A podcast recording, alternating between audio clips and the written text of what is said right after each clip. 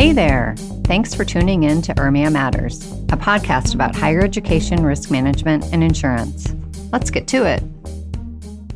Hello, I'm Craig McAllister, your host for today's episode of URMIA Matters. I'm the AVP of Risk Management for the University of Miami and also President elect of URMIA. Our topic today is the URMIA Tenant Users Liability Insurance Program, or TULIP. With me today is Tracy Palladino from Gallagher, who is the program manager for the URMIA TULIP. Hello, Tracy, and welcome to URMIA Matters. I would ask you to provide some background on your role at Gallagher. Great. Good afternoon. Thank you for having me. I am a client service supervisor in the Denver office for Gallagher. Have been with Gallagher for 15 years, all in the public entity and higher ed niche, working with public and private institutions across the board, and then working with URMIA on the TULIP program since we got this new platform running back in 2010, 2011. So, quite a long history here with TULIP. Thanks, Tracy. I'm sure our listeners can't wait to hear more about the TULIP. Can you please provide a detailed overview of what a TULIP is? So, as Craig kind of mentioned at the top, TULIP stands for Tenant User Liability Insurance Program.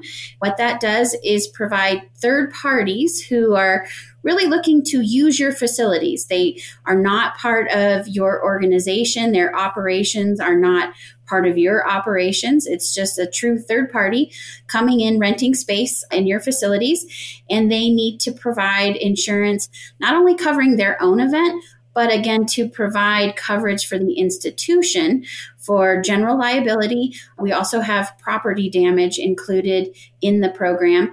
We also have an umbrella policy included in the program so that if you need to buy higher limits than the program's base million dollars per occurrence, there are those options.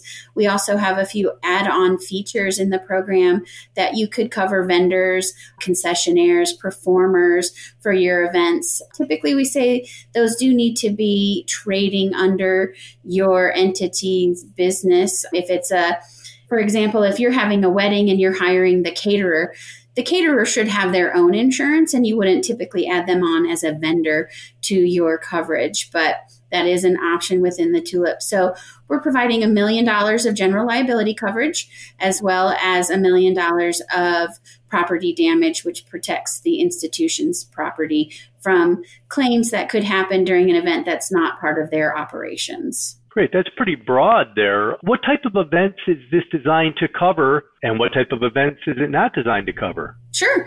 So there's a wide variety, and we do have extensive lists on the website, the Tulip website. So maybe too many to mention today, but the typical things we see running through the Tulip program we do a lot of meetings. We actually do a lot of weddings too. Lots of people like to get married on their college campuses. We can also do what we call higher hazard things. So anything from birthday parties and baby showers all the way up to some sporting events. The caveat with sporting events, the TULIP program does not provide participant legal. So while you can use the tulip to rent the facilities. If this is something where you're looking to cover your participants for injury or that type of thing this isn't the avenue for tulip or for that kind of coverage. And we do have URMIA has the camps program which would provide a little bit more from a participant legal and more geared towards sporting events. So that might be something to consider. And then from a situation where we don't provide coverage for things, we can't cover water events, things like inflatables, those bounce houses, those types of things. We aren't able to provide coverage for fraternities or sororities things like gun shows, big animal shows, those types of things are not things included in the tulip. So it's really designed more for your straightforward facility usage types of events, conferences, different social events, receptions, those types of things would all be things contemplated within the TULIP program. Okay, so the fraternity that wants to have a floating bounce house would not be able to get coverage for this program? Unfortunately, no. We would not be able to provide that coverage. That's a good idea. I agree. A little too risky for us. So, what are the procedures for applying for coverage? How would a someone who wants to rent a facility go about getting the coverage in place? So they would visit our website, which is Tulip. There's no www, just Tulip www.ajgrms.com. And once you're on the website, there's two buttons. You can either, there's a tab that says quick quote at the top of the screen, or there's a button that says get a quote for your event. Either way, that will take users into the quoting system. And from there, there are some prompts that allow users to select one, you'll select the state where the institution is located. And then from there, a new drop down will come up with the list of institutions who are registered and members of URMIA participating in the program. And then from there, a third drop down might appear depending on how the institution has set up how they want to route certificates within their own campus, those types of things. The TULIP program covers all owned property of the institution. So if you are looking at that third drop down that might say different venues on campus, if that specific venue you are holding your event in isn't listed, you would just select the main code for that institution as it doesn't necessarily have to be listed for coverage to apply. They may have just listed their more popular locations or where they might have event location managers who would need to be copied on certificates. So it's really just an admin feature for the institutions themselves. It doesn't preclude coverage to the tenant user. And once they've found their location, the website really kind of prompts you through the quote process. You answer some questions, you enter the information about dates and the type of event, and the system will provide you a quote. If you do decide that you want to proceed with that quote, you'll pay for everything right there on the website.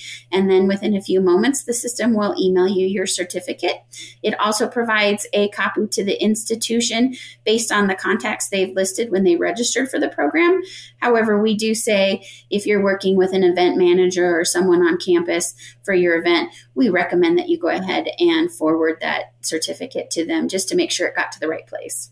So, our member campuses to participate in this, they need to register their campus with the TULIP program? Correct. Yes.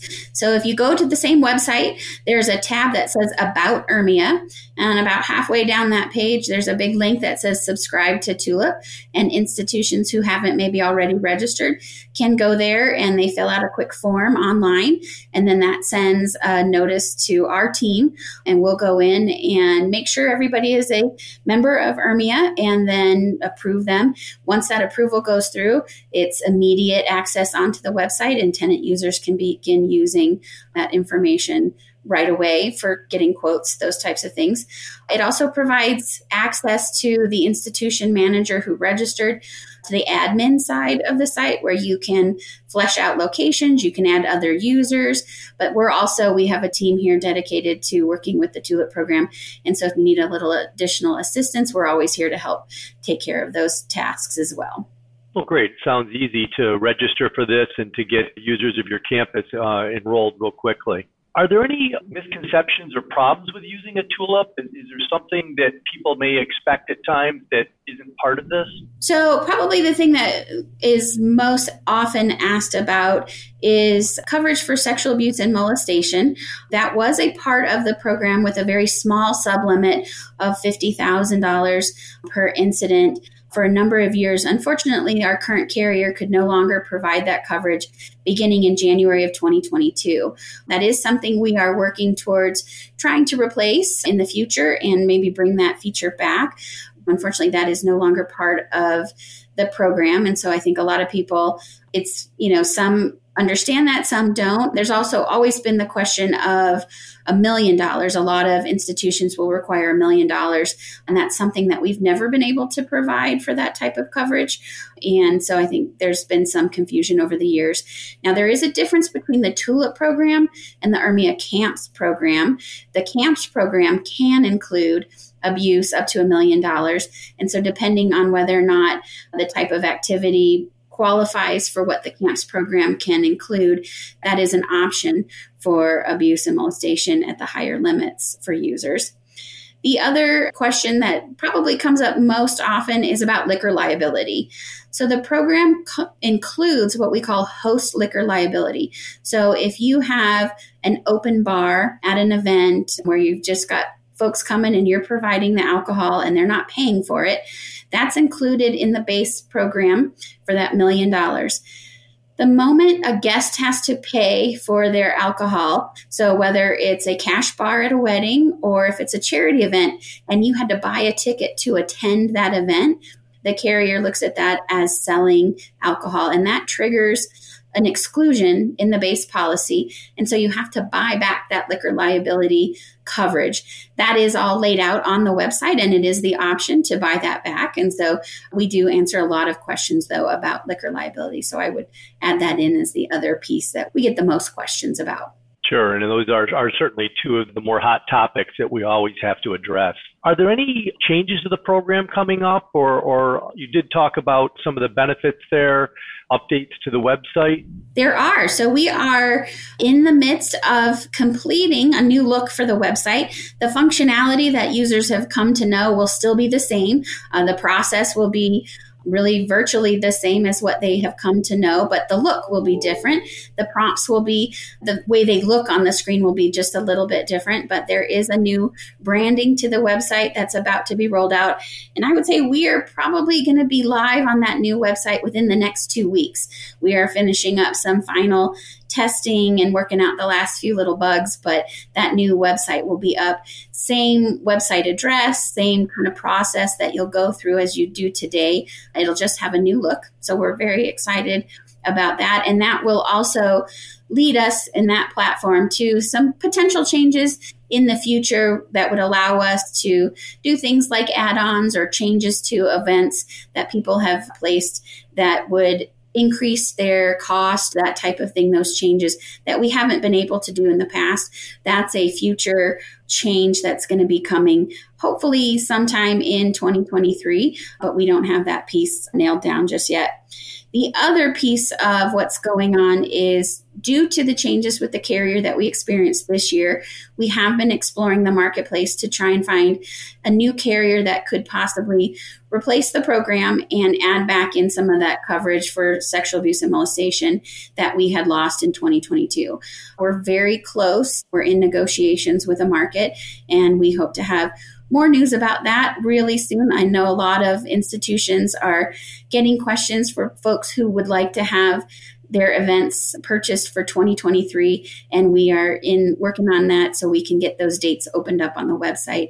So i would say by mid-november you should be able to purchase new events in 2023 and we'll be rolling out what changes are coming with the new possible carrier. Well that's great. I'm looking forward to the updates on that and certainly being able to get coverage sooner into the new year than later will be great one of the things that, that people ask is, you know, what's the value in the tulip? You know, we can buy the coverage or, or hold, have people purchase the coverage, but can you share some claim scenarios with us to, to help show the value of the program? The thing, probably the two areas that we see from a claims, and and luckily we we've not had a lot of experience with claims in this program over the years, but there's kind of two areas that come into play.